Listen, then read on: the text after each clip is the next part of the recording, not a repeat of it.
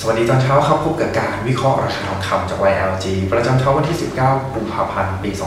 2020 ราคาทองคำเมื่อวานนี้มีการปรับตัวเพิ่มสูงขึ้นค่อนข้างมาก ราคาปิดไปบริเวณ 1,602.26 บวกขึ้นมาถึง 21.66 เหรียญดอลลาร์ต่อทรัสออนทั้งนี้ในส่วนของราคาทองคำได้รับแรงหนุนจากสถานการณ์การแพร่ระบาดของเชื้อไวรัสโควิด -19 ซึ่งเริ่มส่งผลกระทบต่อแนวโน้มการขยายตัวทางด้านเศรษฐกิจ ทั้งนี้ทองคำระหว่างวันมีการทะยานขึ้นแต่ระดับสูงสุดถึงบริเวณ 1,605.16 และการย่อตัวแต่ระดับต่ำสุดเพียงแค่ 1,582.20 เหรียญดอลลาร์ต่อทรอยออนซ์สถานการณ์การแพร่ระบาดของเชื้อไวรัสโควิด เริ่มส่งผลกระทบต่อบริษัทกิจ บริษัทจดทะเบียนในตลาดหุ้นสหรัฐ ซึ่ง Apple Inc. เองมีการเปิดเผยถึงผลกระทบดังกล่าว จนอาจจะทำให้ผลประกอบการใน quarter หนึ่งมีการปรับฐานและมีการอ่อนตัวลง แนวโน้มหรือสถานการณ์ดังกล่าวสร้างความวิตกกังวล ต่อการลงทุนในตัวสินทรัพย์เสี่ยง เลยส่งผลให้นักลงทุนมีการลดการถือครอง ในส่วนของสินทรัพย์เสี่ยง หรือตลาดหุ้นลง และกลับเข้ามาถือครองทองคำในฐานะสินทรัพย์ปลอดภัย อย่างไรแล้วก็ตามทองคำยังคงได้รับแรงหนุนเพิ่มเติม จากความวิตกกังวลเกี่ยวกับภาวะเศรษฐกิจถดถอย หลังจากเกิด inward yield curve ซึ่งอัตราผลตอบแทนพันธบัตรรัฐบาลสหรัฐหรือว่าตัวบอลยิวในส่วนของระยะสั้นให้ผลตอบแทนหรือบอลยิวปรับตัวเพิ่มสูงขึ้น เหนืออัตราผลตอบแทนพันธบัตรรัฐบาลสหรัฐระยะยาว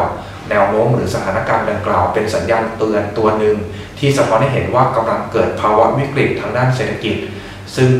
ประจวบเหมาะกับความวิตกกังวลกับการแพร่ระบาดของตัวไวรัสโคโรนาสายพันธุ์ใหม่หรือว่าโควิด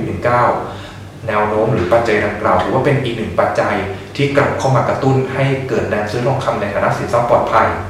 ทั้งนี้ราคาทองคำมีการทะยานขึ้นได้ต่อ หลังจากเกิดแรงซื้อทางด้านเทคนิค หลังจากราคาทองคำทะลุบริเวณ 1,593 เหรียญดอลลาร์ต่อทรัสออน ซึ่งเป็นระดับสูงสุดในช่วงต้นเดือนกุมภาพันธ์ จนเกิดแรงซื้อตาม ให้ราคาทองคำมีแนวโน้มหรือทิศทางเป็นบวกมากขึ้นในระยะกลาง แต่อย่างไรก็ตาม ราคาทองคำเมื่อมีการขยับหรือมีการดิดตัวขึ้นค่อนข้างมาก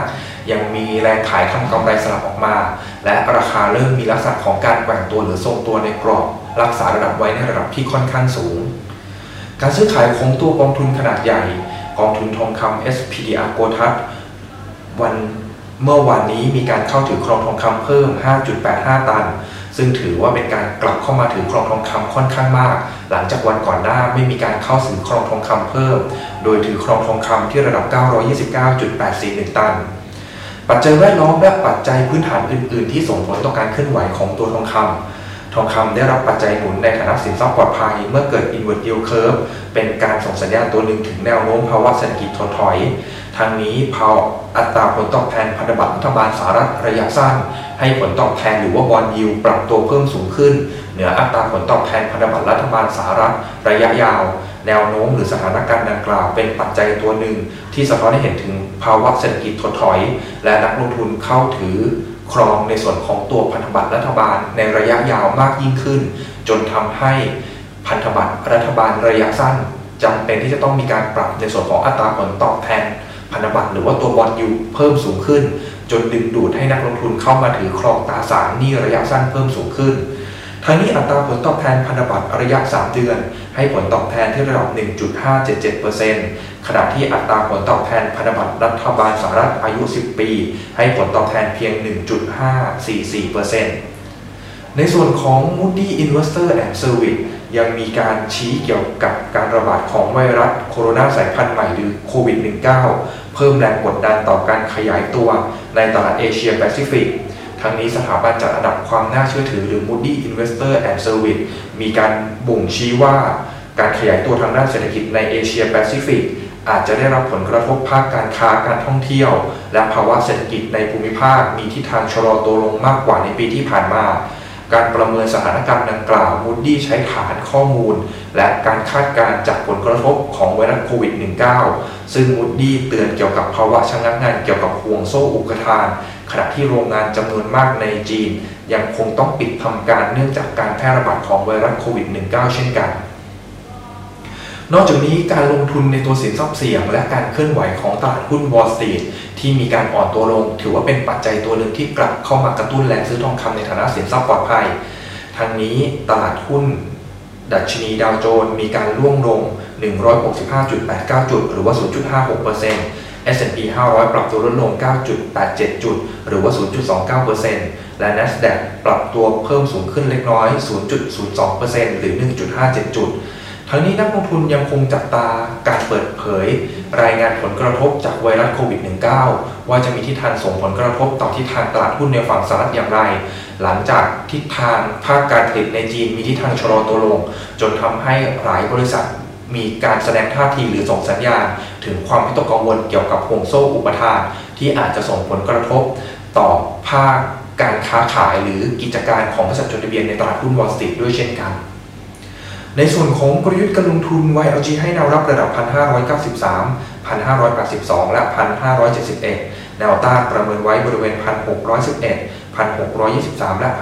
1,635อย่างไรก็ตามราคาทองคำมีทิศทางหรือโมเมนตัมเป็นบวกมากยิ่งขึ้นในระยะกลาง หลังจากราคาสามารถทะลุ กรอบบริเวณ 1,593 เหรียญดอลลาร์ต่อทรอยออนซ์ขึ้นไปได้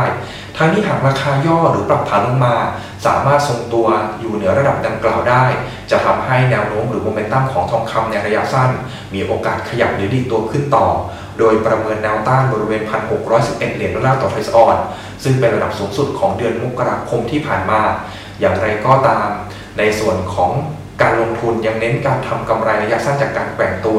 เนื่องจากหลังจากราคาปรับหรือดีดตัวขึ้นมาค่อนข้างมาก เริ่มเห็นการแกว่งตัวออกด้านข้าง หรือการทรงตัวเคลื่อนไหวในกรอบของราคาทองคำดังนั้นในส่วนของการเข้าซื้ออาจรอราคาย่อหรือปรับฐานลงมาที่แนวรับ และทยอยแบ่งทองคำออกขาย เมื่อราคามีการขยับหรือดีดตัวขึ้นในส่วนของแนวต้านทั้งนี้อย่างไรก็ตามอาจจับตาการเคลื่อนไหวของตัวสินทรัพย์เสี่ยง ในตลาดหุ้นเอเชีย รวมทั้งสถานการณ์ inward yield curve ว่าจะยังคงดำเนินต่อไปหรือไม่ หากแนวโน้มหรือสถานการณ์ดังกล่าว ยังคงสะท้อนเห็นถึงภาวะเศรษฐกิจโลกถดถอย ราคาทองคำก็ยังมีโอกาสแกว่งตัวในทิศทางที่ค่อยๆ ขยับขึ้นได้ต่อ